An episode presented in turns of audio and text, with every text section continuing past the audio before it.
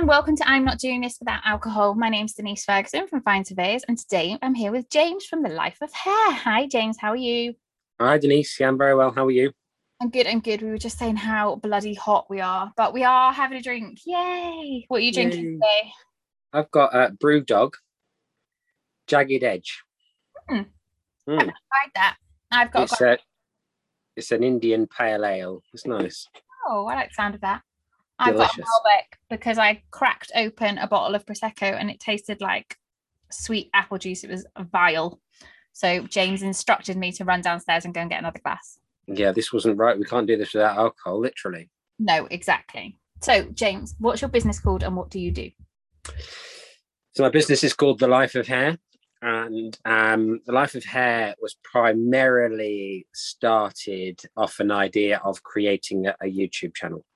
Um, so the sort of core structure of everything that I do is by creating, or is from creating video content um, that is primarily aimed at professional hairdressers, although lots of different people consume it these days, which is very interesting. Eh, I find that interesting. People watch it like a cookery show, you know. Um, they watch it with a sort of slightly voyeuristic uh, perspective. Just slowly watching my phone slide down, so I'm just going to um, lift it up. Um, so, yeah, I think that's the sort of primary thing. But beside that, now um, I've got the Life of Hair Studio, which is how Denise and I uh, came to know each other. Well, it's not exactly how we came to know Oh, each yeah, other. it was a little bit before that, wasn't it? It was a little bit before that, but um, uh, Denise uh, uh, came on to some clubhouse um, uh, events, I suppose, if you want to call them that. I don't really know what you call them, but anyway, uh, and, and we got chatting on there, and I was kind of in the midst of taking the, the life of hair offline and creating this studio space, and Denise really helped me with that, so that's fantastic. And she doesn't know, but she's about to help me again. Um, and so yeah, so now we've got the Life of Hair Studio, we've got the Life of Hair YouTube channel, and we've got the Life of Hair Digital Academy, uh, which fluctuates, but we've had about 350 students pass through there since it started um, March in 2020. So Oh, wow, like in the heat of the pandemic. in the heat of the pandemic, we launched the Life of Hair Digital Academy. Um, and just also, whilst I'm doing everything else, um, I am re- I am rebranding the Life of Hair Digital Academy into a whole new platform with a whole new software engine. Um, so nothing like doing things by halves. Um, everything is going on simultaneously whilst I also continue to run the Life of Hair and produce videos every single week. Um, and the Life of Hair now, the, the, the YouTube side of things, brings in a you know a great a, a sustainable income. You know, one that if I just decided that that's it, jack it all in, do nothing, um, I could you know I could pretty much get away with living off that. So that would be amazing. But I'm not like that. um, and there's always you know my, I say more is always more um, and so I just like to use these opportunities to kind of try new things, do different things, and that's where the studio idea came from. That's where the digital academy idea came from. And there's several other things that I'm working on as well in the background. I can't share exactly what that is with you yet because it's not all the finalized all details. But you know, there's going to be like five or six things around the Life of Hair brand, if you like, um, a, a type of license. Well, I can kind of sh- disclose a, a little bit of one kind of a licensing agreement for people whose salons maybe are a little lackluster and they want some injection of life and education and stuff like that. Uh, we've got Oh, this idea. that. Yeah, yeah. So we've got this idea that we're going to do a, a a uh pilot pilot run on a on a salon, hopefully, and and see how we get on with those guys. And if that works out, then maybe we'll see more of those uh, life of hair license agreements. Um, but yeah, I think you know, basically that's the business. The business fundamentally sits around the content creation from YouTube, and everything hinges off of that. Um, I'm really excited though for the studio space. I've got so many ideas there. Obviously, a lot of people are doing this kind of freelancing thing now.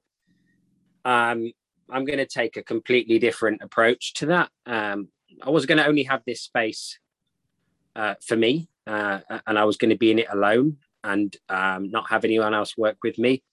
But I had this sort of epiphany moment where I thought I would like some people around me that might want to be involved in the life of hair in a bigger way than just watch it. so this is an exclusive, by the way, for anybody that's watching this. But um, I am going to uh, have uh, a select group of, uh, of people work with me, not for me, but with me, with the opportunities to grow within the Life of Hair brand, um, but also do their own clients uh, independently under their own name, under their own business, create their own brand if they want. If they want to branch out, if they want to own a salon and they currently are not really sure, um, how that all works or have they got the financial wherewithals.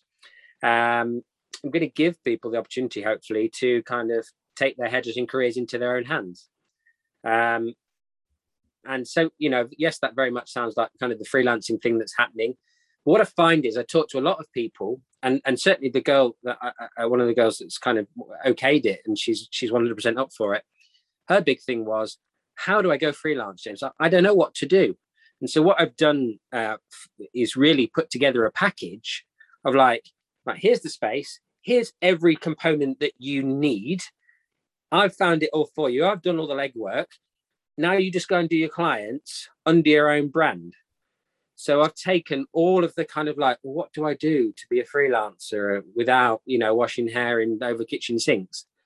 You know, I've taken everything, every step that they need to take, put it into a package and said, there you go off you go, be a freelancer, and then obviously pay me the the, the license fee. So that's a, that's another thing that kind of sets up in the last few weeks. Um, and and and I think uh, uh, uh, again another thing that I do, you know, like Denise, anybody that knows Denise knows that she knows a bit of t- a thing or two about these kind of subjects. So I will be running this one past you, Denise. Don't worry.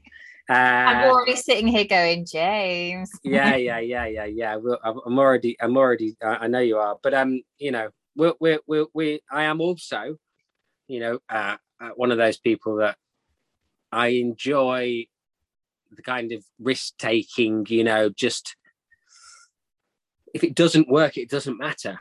You yeah. know, it, it just doesn't matter. And I think too many people worry about what if it doesn't work well, just do something else. Just go and do something else. It doesn't matter. No, um, I'm exactly the same in my business. We've always got. I've had Claire, who's been with me since the start, and she's the kind of yin to my yang. I'm the you of it, the kind of crazy ideas and constantly doing stuff. And she'll let she lets me do ninety percent of the things, and occasionally she'll go absolutely not to something, and that kind of works with us. But I'm constantly saying, what why does why does it matter like if this doesn't work it doesn't matter because we've got another five businesses that are running fine so this extra one if it doesn't work that's fine we just do something different so i am yeah. fully on board with this yeah i mean that's exactly that's exactly where i'm at with it you know it's like well i've got these other businesses if it goes pear-shaped so what uh, i'll just come home you know uh, it, it, it, it makes no odds you know and i was talking to someone the other day that's very cautious and you know, they were like, "Oh, wish I was like you." I was like, "Well, I, I am pretty pretty gun ho, um, generally speaking, and, and I just you know, I'll I'll do something because I'm not worried what people say. I'm not worried what people think. Um, I never really have been. You no, know, me either.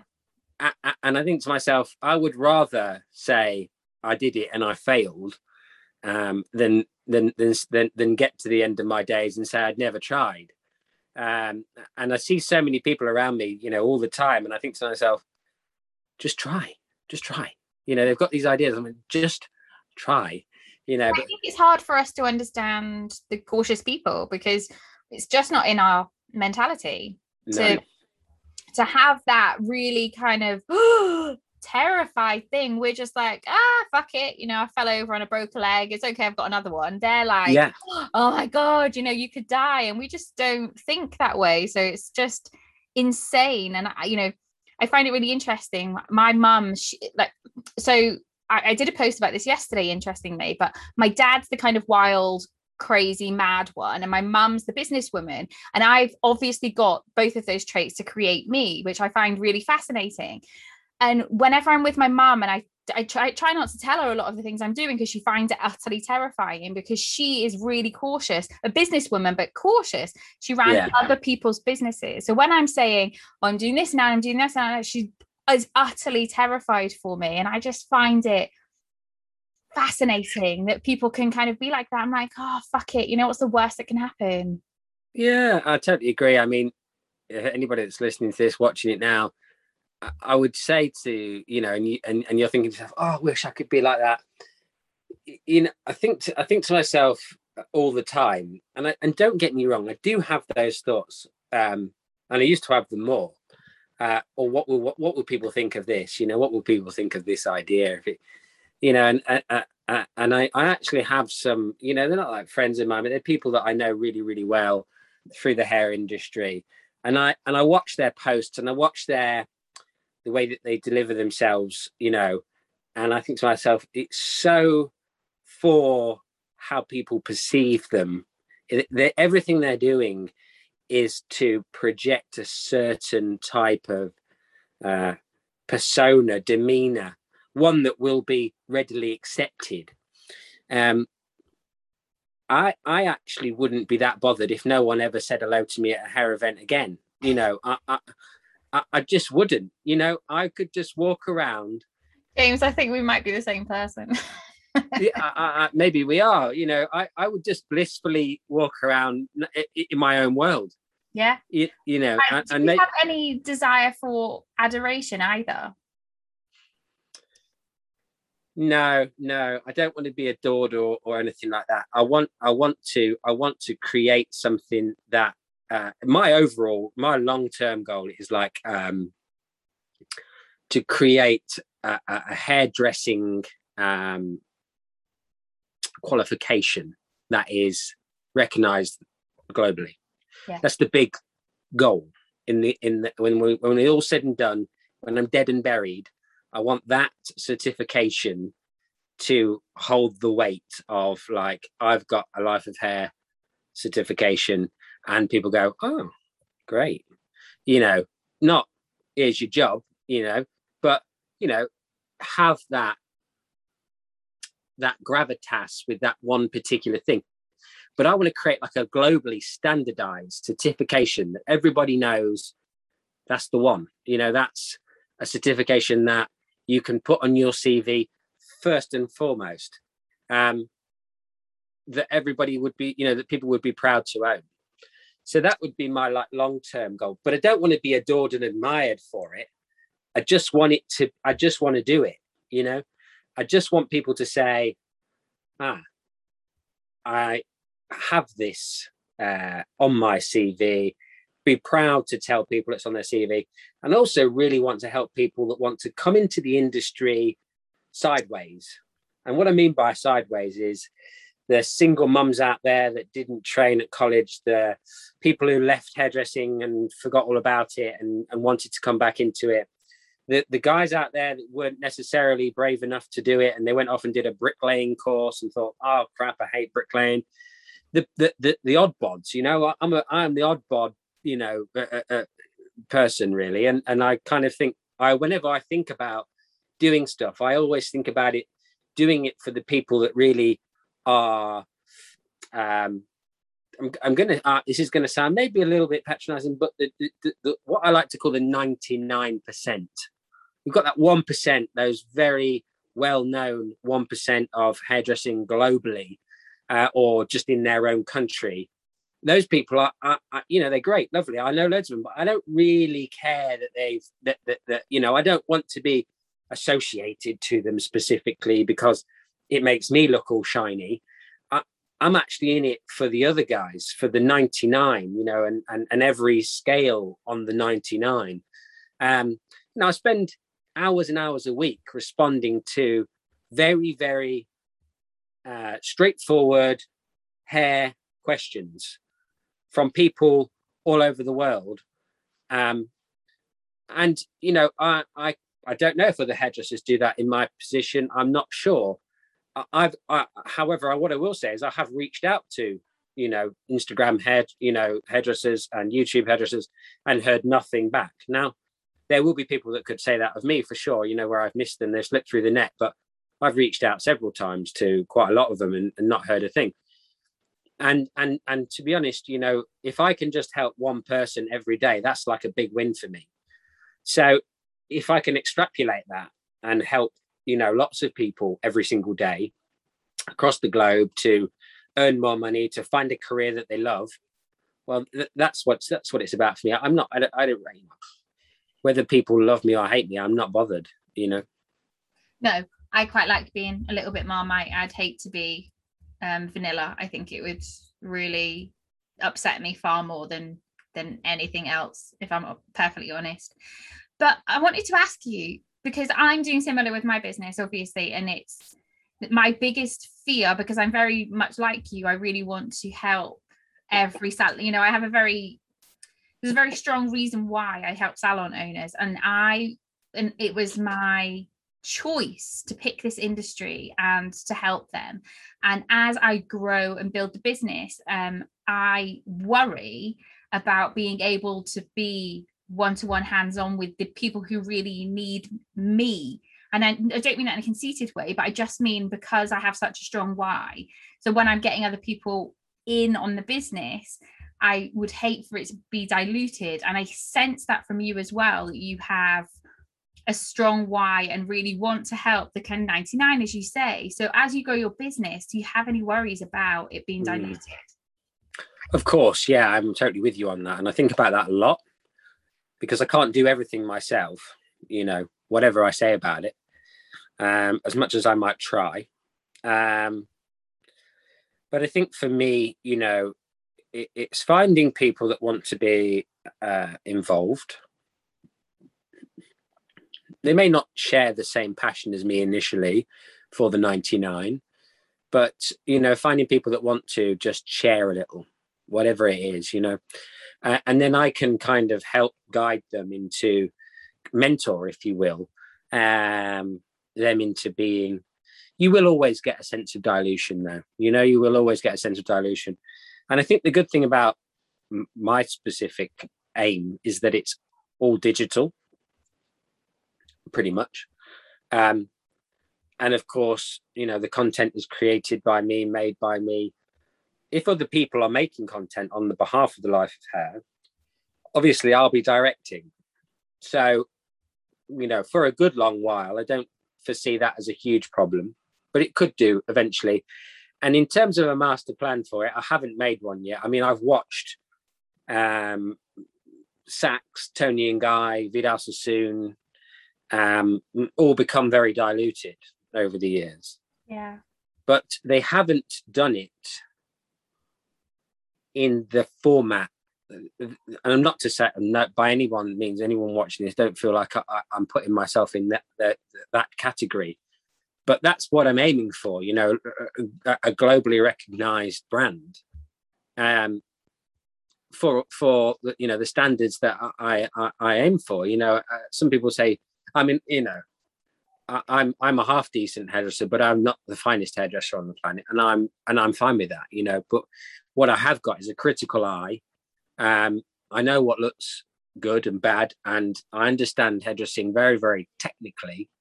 So, you know, some people, uh, you know, would might might sit there watching this or listening to this and saying, "Well, you know, who are you to dictate whether something's good or bad?" Well, it's a bit like Usain Bolt's coach teaching him to run a sub 10 second 100 meter, or Mo Farah's, you know, coach teaching him to run a, a, a sub 28 10k it, they can't do it. They've never done it but they can coach people to do it.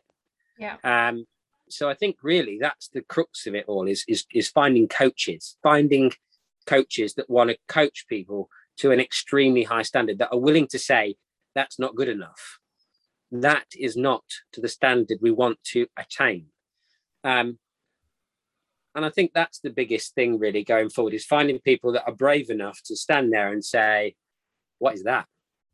You know, I mean, I've made YouTube videos where I've critiqued other people's work, you know, watching YouTube videos, not as much as I want to, but, you know, and I think to myself sometimes like, okay, it's great that they've shared it. Wonderful. 10 out of 10. Someone might learn from it. but it's probably not the most concise, precise way of producing the same thing over and over again because fundamentally that's what that's the idea of practice is that we produce the same things over and over again we create consistent quality and some techniques cannot be consistently high quality because of the nature of the way you've gone about them and so when i see stuff like that i feel like i need to say something um, interesting you say that because i'm i'm not even in the industry as such as in i've never trained to be a hairdresser or any desire to or anything like that. Obviously i come at it from a legal um, background um, and that's what i bring to the party. But because i immerse myself in the industry and have done for such a long time i do watch all of these clips and youtubes and trainings and everything like that. And as somebody who automatically has a critical eye because i have to because i read such technical documents all the time i have to be very thorough and and and you know concentrate on things like that I equally look at these videos and go, that color's not great. I mean, especially when I run, um, you know, yes, my team do it for me, but we have a UK salon owners um, Instagram and Facebook page, and we get tagged in, you know, thousands of posts all the time. And it's really difficult to not.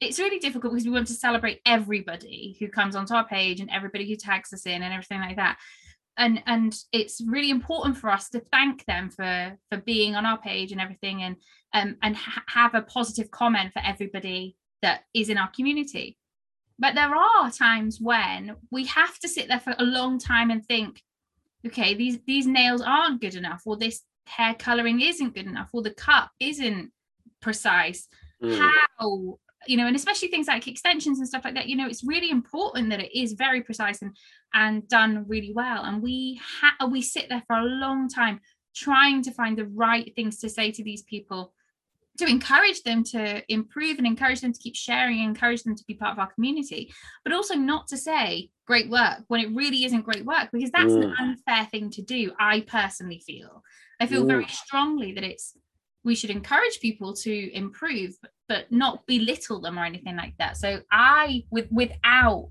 the background of training can still see that people do share and they choose to share they choose to share work that isn't up to standard and that does concern mm. me so it's interesting that you also come across that I do, do you know Tom Connell? He was the creative director of Trevor Sorbie until a couple of years ago. He's Now he's the global artistic director of Davines. Um, I think probably going back about five years or so, I was at an event talking to Tom uh, with Dom Lehane, who has How to Cut It. Um, and we were talking about critique. Um, and it was the first time that anyone had ever talked to me about critique that I was like, eight bloody men, eight men. Thank the Lord that somebody else thinks the same way I do. Because if I was a chef, I would have a food critic who's not a chef, not a chef, just somebody that likes the taste of food, like everybody does, maybe. And yeah, oh my God, those weird people that don't care about food. What is that? What is that about? What is that about? I just, I mean, my mum's like that. Uh, she can't taste, so she doesn't care about food. Blows my mind. Um, so, you know, they turn up in your restaurant, they sit down, they give an opinion, good, bad, or indifferent, and it's just their opinion and it's critique.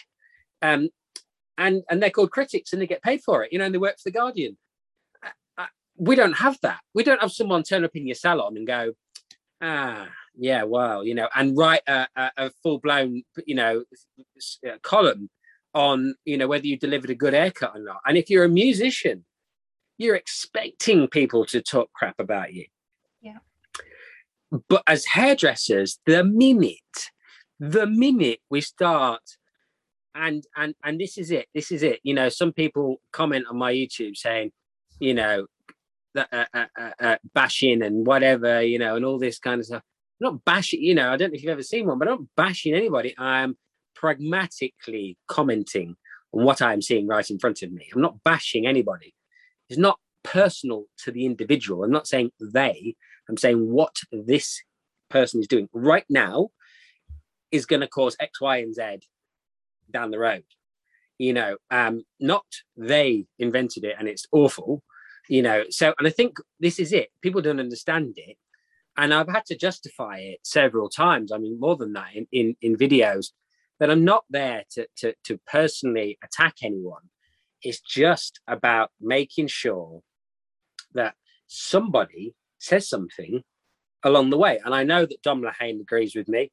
I know that um, he's got a, a, new, very interesting thing that's happening. I don't think I, am 100% sure I'm not allowed to talk about it, um, where they're going to be critiquing the industry. Thank God someone else is going to do it as well.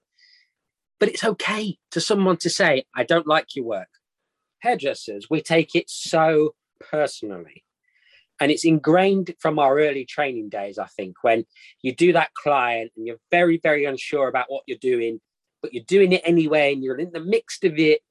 And then it goes wrong and the client's crying and you're crying and everybody's crying. And it's such a negative experience that that it's carried through the rest of your career. The moment somebody says, I don't like it, you don't know what to do with yourself. It essentially uh, uh, translates to the other person as I don't like you. Yes, yes, yes, yeah, yeah, yeah, yeah, yeah, yeah, yeah. You're, you're probably right. Yeah, I'm sure. In fact, I'm sure you're absolutely right. Uh, uh, yeah, I think because we're people pleasers, hairdressers, in a lot of ways. You know, we are people pleasers. Um, I'm not a huge people pleaser, so it's never really phased me that much. You know, uh, if you don't like it, well, just fix it. Don't cry. Just shut up and you know, let me fix your hair. I'm a hairdresser. I can fix it. Yeah, no, I get that. There's two things that I, have been dying to ask you though while we've been talking. Go. One is industry standards or certification or license or something to bring standardization to the industry. What's your opinion? Yeah, I think we're missing something.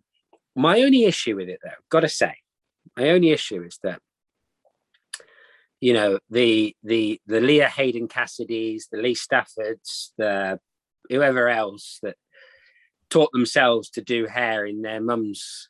Oh, James, we are the same person. I you know, said that in a clubhouse room today.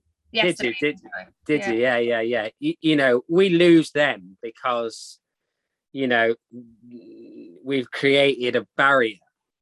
I hate barriers. I hate rules. I freaking hate rules. I hate rules like you can't imagine.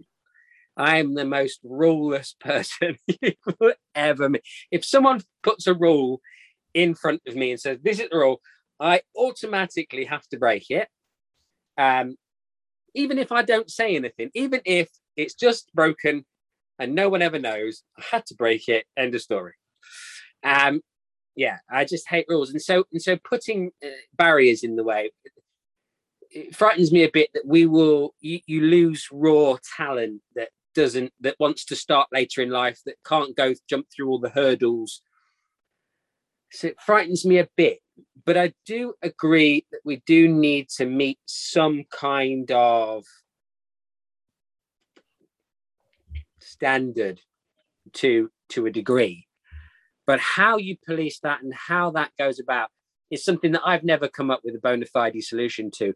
You know, I don't think there's one size fits all. I think there has to be something yeah. that allows for people to come through the ranks and i also think there's something that needs to people need to be able to demonstrate their ability to be hmm. able to pass something because i not for me I, you know i'm very much of the opinion that um school is like asking a fish to climb a tree because like you you were exactly the same in school you you know you you weren't massively into academics or anything like that I was, you know, hugely into exams and stuff like that. But if you put coursework in front of me, it's just never going to happen. Not interested. I don't want to do it. I'll sit there for five minutes and nail an exam and then I'm out of there getting on with my life. That's just who I am. I'm always going to be like that. I'm still like that. I think systems do not work for communities. So I think mm. there would mm. have to be something that worked for them for all people, different systems that work for all people that that ended in the net result of there being something in place for the industry because at the moment the fracturedness that's not a word of the industry just doesn't work. And it's it's bordering on dangerous in my opinion. Mm, i mean i think you're right. I think you're right. And I, I, I do you know and i've always said and I, and I said it a minute ago you know there does need to be something what it looks like, I don't know the answer to that. I don't know the answer to that, and and and and, uh, and I'm going to go out on a limb and say that I feel like the people who are trying to impose this type of ideology are not the right people either. They rarely are. No. No, let me let me clarify that. They never are. you know, uh, I don't know who the right people are, gotta say. But when I listen to people that are in charge of this kind of thing, I always wonder what their motivation is and are they thinking about it as a bigger picture? Are they saying to themselves, well, if you're truly passionate, you'll go to college at 16? It, th- those people that go to college at 16 generally are not, I mean, you know, they're generally not the most passionate hairdressers you come across. You know, they're generally not the eye raising, you know, amazing hairdressers that. But they're never in any industry. I wouldn't be a surveyor if I'd have done it the path that a surveyor is supposed to do it. Mm. And, and I'm the only surveyor that specializes in a specific industry. So I would never be me if I, I had done it how mm. you're supposed to do it. So I personally feel very strongly about the fact that Mavericks never do it the right way around. Mm. Mm. I mean, you know, I, I, had a pretty obscure entry into this industry. I mean, I, you know, I was I was on the path to being a professional golfer. I discussed with you before. You know, at, at when you came onto the one of my lives. I, I mean, you know, I, I think to myself, you know, if someone and I and I've got all the traditional qualifications, um, although I haven't got all the qualifications that people always think, you know, they always think that I've got teaching qualifications and, and NVQ level threes and stuff. I've just got NVQ level two. And I think, you know, uh, my teaching qualifications came much, much later. I did learn to be a teacher, but I didn't learn to be a hairdressing teacher because I didn't think that was the right way of doing it. Um, it's a bit like I never wanted to be a salon owner in the traditional sense. You know, I never want to do the, the the path that has been trodden a thousand times before.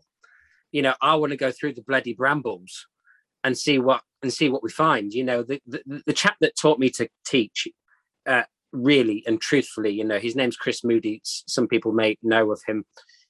Uh, for me, the man is a living legend. And the very, very first day I met him, his reputation precedes him um, he's calmed down a little now, but you know, back then he was he was he was he was definitely a taskmaster, you know, and he was going to put you to task. You want to be a, a teacher, you've really got to um, you know, go through the mill. And on the day I met him, I said, "Look, hi Chris, nice to meet you." I said, "I'm going to be, you know, uh, my, we had a mutual friend, and I said." Adam's already enlightened me. You know, your reputation precedes you. I said, what I will say is here though, is that cut me no slack you know, take I want it delivered on ice, you know, as brutally as you can uh, hit it at me. That's how I want it. And and and I, you know, I think he, he, he definitely went down the road of like, okay, if that's how you want it, that's how you have it, you know. And but it was great. It was great because you know he didn't he wasn't a, a formerly NVQ lecturing college, you know, style teacher either. He had learned to teach in a completely different way as well. And so, therefore, I was being taught by a maverick with ideas of, you know, uh, delusion, you know, on my own behalf. So, you know, and had a wonderful time learning to be a teacher. It was the best ever. It was the best, best ever. I, I mean, those those are years that I'll never ever forget.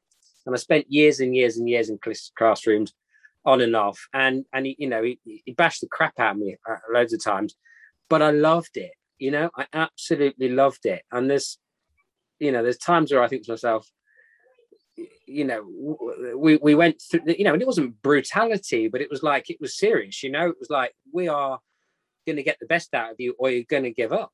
You know, um, and maybe Chris, in hindsight, maybe he doesn't feel. I don't know whether I don't know how he feels about it, but you know, people that I know that went through the same sort of thing at the same sort of time really felt like we were going through the mill you know, and I think when people say to me, you know, NVQ you know, teaching qualifications, etc., and I say no, none of that, they're like, what? You don't need all that. You don't need all that. I don't want to be taught by an NVQ assessor or a NVQ level three college lecturer or whatever, who's got a very specific way of doing things that was previously handed to her by somebody else who had a very specific way of doing. There is nothing wrong with that. And anybody that's watching this, you're listening to this, that has done that, amen to you for doing that. It's not what I wanted. The, the chap that got me into hairdressing, right, when he came up to me, long story, I won't bore you with it, but he came up to me and said, James, do you think that you would like to be a hairdresser? And bearing in mind, I was uh, 16 years old and I was, uh, you know, in my mind, I was going to be a professional golfer. And he came up to me and um, he said, James, do you think you'd like to be a hairdresser? And I said, Keith, uh, I don't want anybody thinking I'm gay. That was my literal initial answer. And he, and he said, he said, he said, what's that got to do with it, James? Uh, and you know, golf courses are sexist, chauvinistic, racist, homophobic places. I don't care what you say about it. I don't care what you say about no, it. Is I, any golfers watching this telling me I'm talking crap? Listen, no. I spent my entire life on a golf course. Yep. Up to the age of 18. Um, trust me. You know, my you may not all be 45, and I can tell you he still experiences all of that shit. Yeah, yeah, yeah, yeah. Uh, uh, look, they're not all like it. Don't get me wrong. No, but, but you, you know, but there's a good, there's enough of it out there for it to be epidemic. You know, um, and and and you know, so I, I was like, look, I don't want anyone to think I'm gay. And um, and he said, Do you think I'm gay? And my initial response to that was, I said, This isn't about you. This is about me. I don't want thinking I'm gay. You can do whatever you like. You know, and he justified it with that he had a wife and uh, uh, uh, uh and stuff. And I think he was a bit taken back and maybe most definitely offended by my kind of. But that was, and when I think about my life, that sums up my life entirely. It's not about what other people want in in my in my book. It's what I want. Yeah. You know, whether that's selfish, arrogant, whatever. Uh, so be it. You know, it, I will just pursue what I want to do. You, you, know, and if and, and and like he said to me, do you want to be ahead? No, don't want to be because I don't want people to think I'm gay. I mean, I did worry back then what people thought about me. I was 16, you know. Now I wouldn't care, you know. But uh, uh, uh it, life changes and we all grow and evolve and, and that's been a, a, growing evolving thing with for me but it is just about doing it my way at the end of the day you know and i think that's for me you know i'm not a totalitarian dictator you don't have to hold your things like this and cut like that but i do want it to look good at the end you know yeah. and that's that really no and i get that and the more that i'm in the world the more that i see it too and i am fully on board with standards improving. I just think it's really vital and I think it's better for the industry anyway. So, yes, with that. The other thing that I wanted to ask you was, though, why YouTube? What made you go down that route? Great question. I'll answer that as, as succinctly as I possibly can because it was a bit of a journey to YouTube.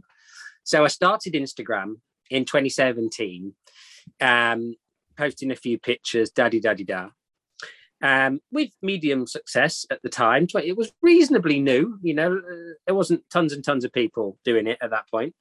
Um, there was plenty though, and, and, and you know, I got a bit of traction, and Instagram was easier to grow back then. I felt, or not, I felt I knew.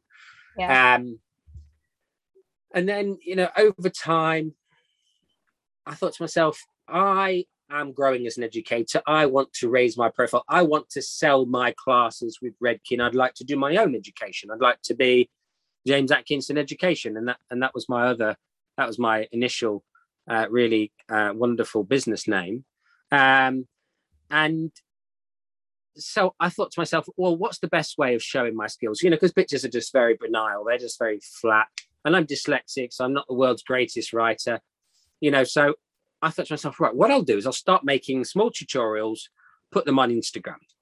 So I created my first tutorial. This was uh, January uh, 2018. The very next day, the very day that I was about to post my uh, small tutorial, around five minutes, Instagram cut the time uh, to which you could post a video down to one minute. Uh, disaster um, so I was like, oh no, I don't want to post one minute videos. I don't know what I can share in one minute because uh, I like to talk too much. So I was a little bit taken back, but I thought Instagram, mm-hmm, YouTube, then YouTube, why not? And then I thought to myself, no, YouTube's a big fish. YouTube's like higher quality. The videos that are on YouTube now have been like professionally filmed, a lot of them.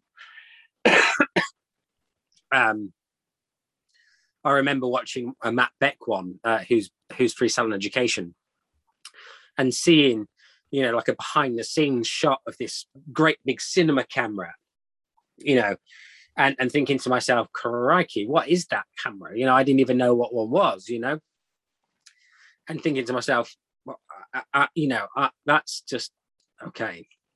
I don't know how to do this, but I got into YouTube. I started to learn about how to make videos, how to edit videos, how to put them all together nicely.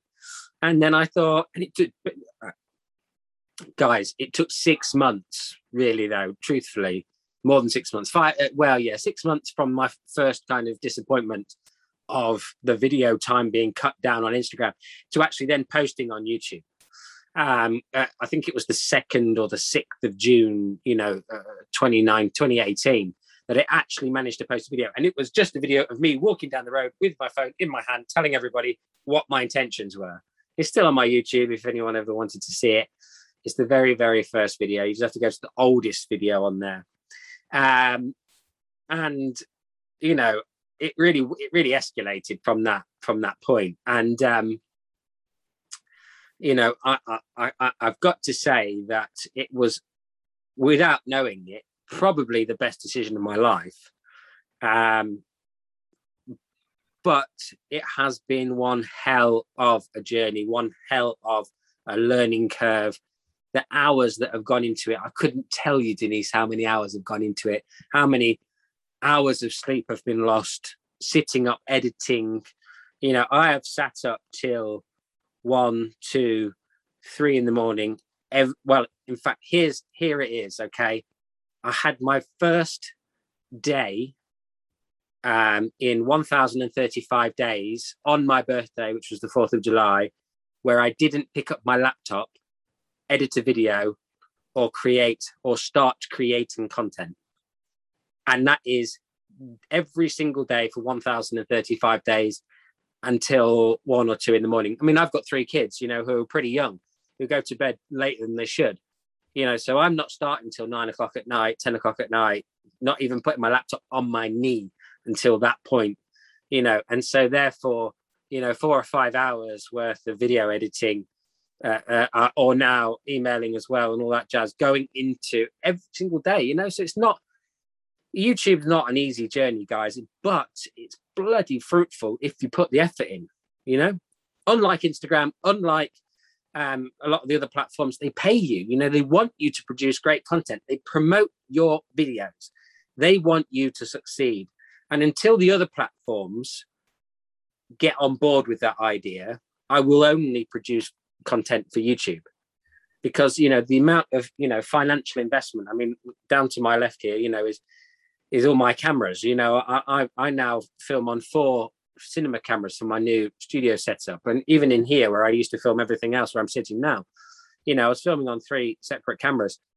You know, and I think to myself, um, that would none of this would be possible without YouTube. So yeah, why YouTube? Accident. Would I do it again tomorrow? If someone said another 1,035 days, no, no, no breaks, would you do it again? Like that. In fact, I'm going to do another 1,035 days probably, you know, uh, because I just, you know, it, for me, it has been life changing without any shadow of a doubt, without any flinch thought to change my life. So, anybody that's watching this, go for it. well, I mean, I put the podcast on there, but I, you know, even I have a team of people that do that because I just I don't do anything for myself, James. I'm I'm like a fucking toddler when it comes to all this shit. I'm like, no, Vicky can do that. Thank you. I mean, look, you know, I, I, don't get me wrong. I, I I am I am about to employ a video editor, but I'm still going to edit videos. I'm still going to create content. It's only because I want to produce four or five bits of content a week. I'll just lean over and show you the, you know, we, we came from filming on my smartphone to these things. Nice. You know, with this you know so we've come a long way in a short space of time. But uh, uh, uh, and I, and I'm making. I don't make vlogs. I don't make vlogs. I don't talk about my life hardly at all ever. Um, I've just landed two sponsorship deals, um, and they haven't come easily. And so I'm making a vlog to sort of give you a snippet of my life to show you what goes into landing two sponsorship deals. You know, having great equipment like that to film your videos on. You know, but you know, I would do it any day of the week. If someone took me back three years and said, right, the next 1,035 days, you're going to spend up till, you know, three in the morning editing videos, you're going to have sleepless nights, you're going to, video's going to, your data's going to crash and you're not going to go to bed that night and you're going to make your video and you're going to post it on Sunday, which has happened several times. I'd do it all again like that. Rewind. Totally. so yeah, I um Mad. Uh, uh, in awe of it. Actually, I, I you know, I, I, I probably talk a bit, but I still actually can't believe it myself. Does that make sense? Yeah, absolutely. I feel like that about every single part of the journey of my business, and I, but I, the opposite to you, I do talk about the journey and my personal side of it and all of that because I think it's really important, especially the whole like you know single mom and having no money and kids and all of that thing. I think it's really important and not nothing sexist, but I think it's really important for my demographic to see that actually when shit like that happens to you it doesn't mean the end of the world it just means you know brush yourself off and start again you know you just mm. you can't can't lay down and let it consume you you have to keep going and you know if if if if i'd have read stories about people that were in a similar situation to me and then they you know made a success of themselves then it might have helped me get out of the dark side of it faster. And i think of that every time i tell a story. Mm, that's a great point. I mean i think i think for me I, I don't tell the story of it very often because i do i have this overwhelming thing where i just i'm like no one's interested in me. I'm not interesting. You know, it's like when people invite me to be on podcasts like this or talk about or do an interview. And I always have that kind of, and so I, you know, and but I'll, I'll never go on about that either because I think that's like, you know, one of those crap things that people do. You know, I'm not interesting, but you know, I'm always very conscious that for me, I'm uh, what I'm producing, what I'm thinking about when I make a post, when I create a piece of content, I'm thinking about somebody upping their skills physically.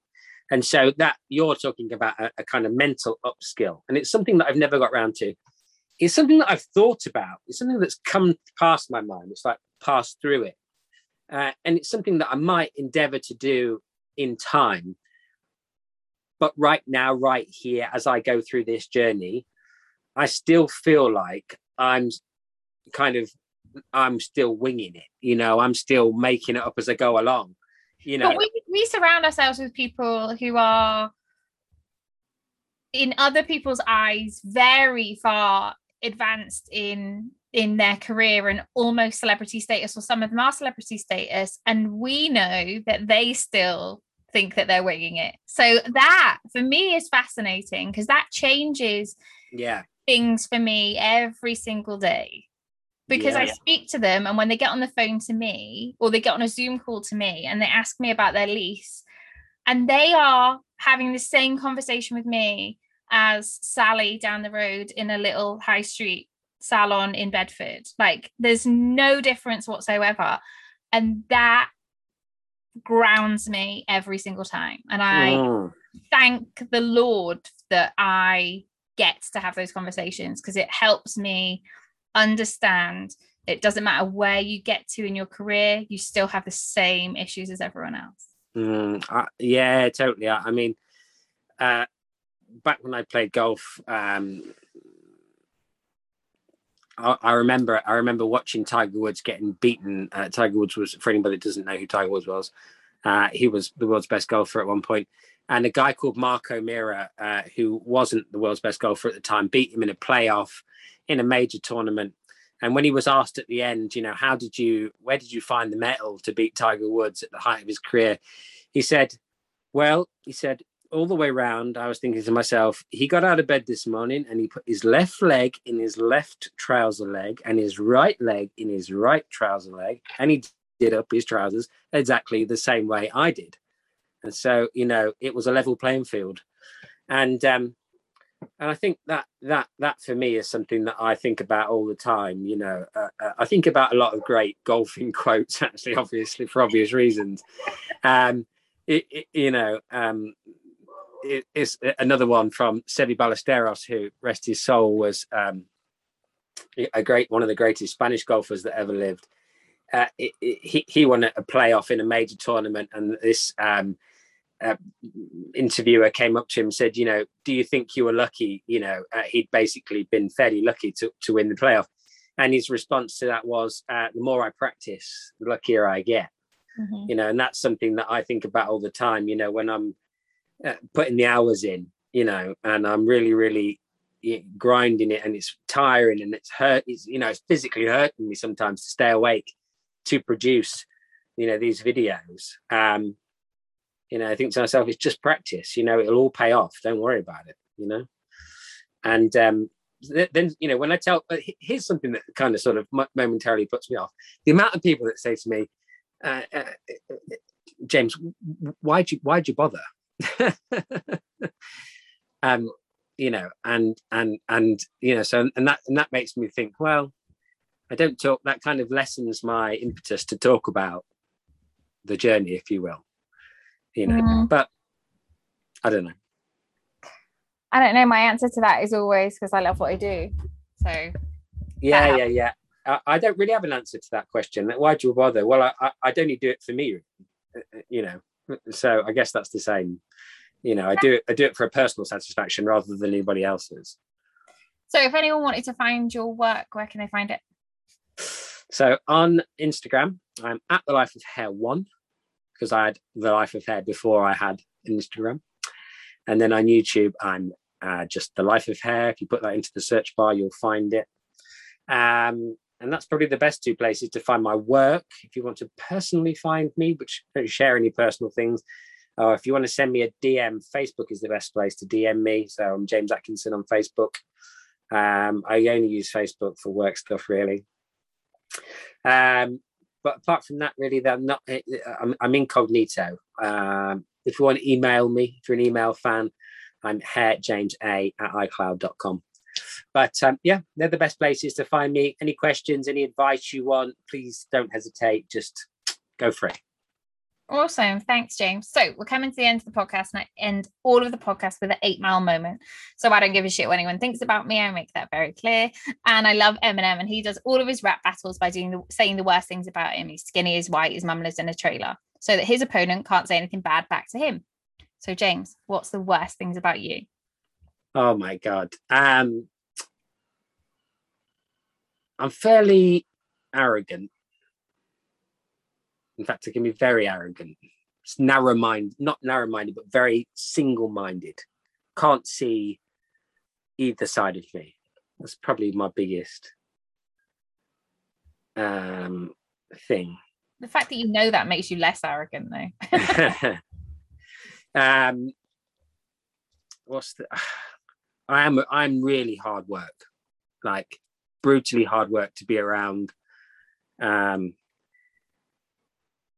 yeah, I, I mean, you know, I, am not, I'm not like shouty, screamy with it, but I, I'm, you know, I'm hard work to work with. I'm hard work to live with. I'm just hard work to be around.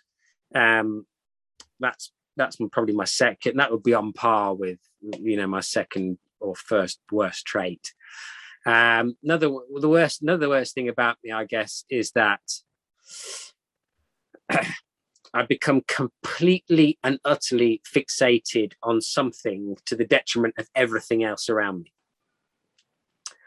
Um,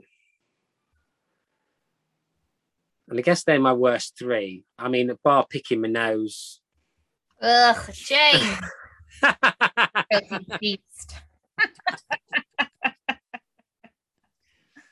um, that's probably it, really. I mean, you know, those three traits are pretty hard to live with and hard to go by, you know. So Boys I guess gross. boys are gross, yeah. But I mean, uh, you know, uh, that that is you know, picking my nose is probably my worst habit. Um, can't live without it, I'm afraid. we can't be friends anymore, but thanks anyway. well, thank you so much for being on the podcast, oh, Jane. picking scabs, picking scabs, I'm terrible. Picking anything. Yeah, I'm a picker actually, not the nose though. That's gross.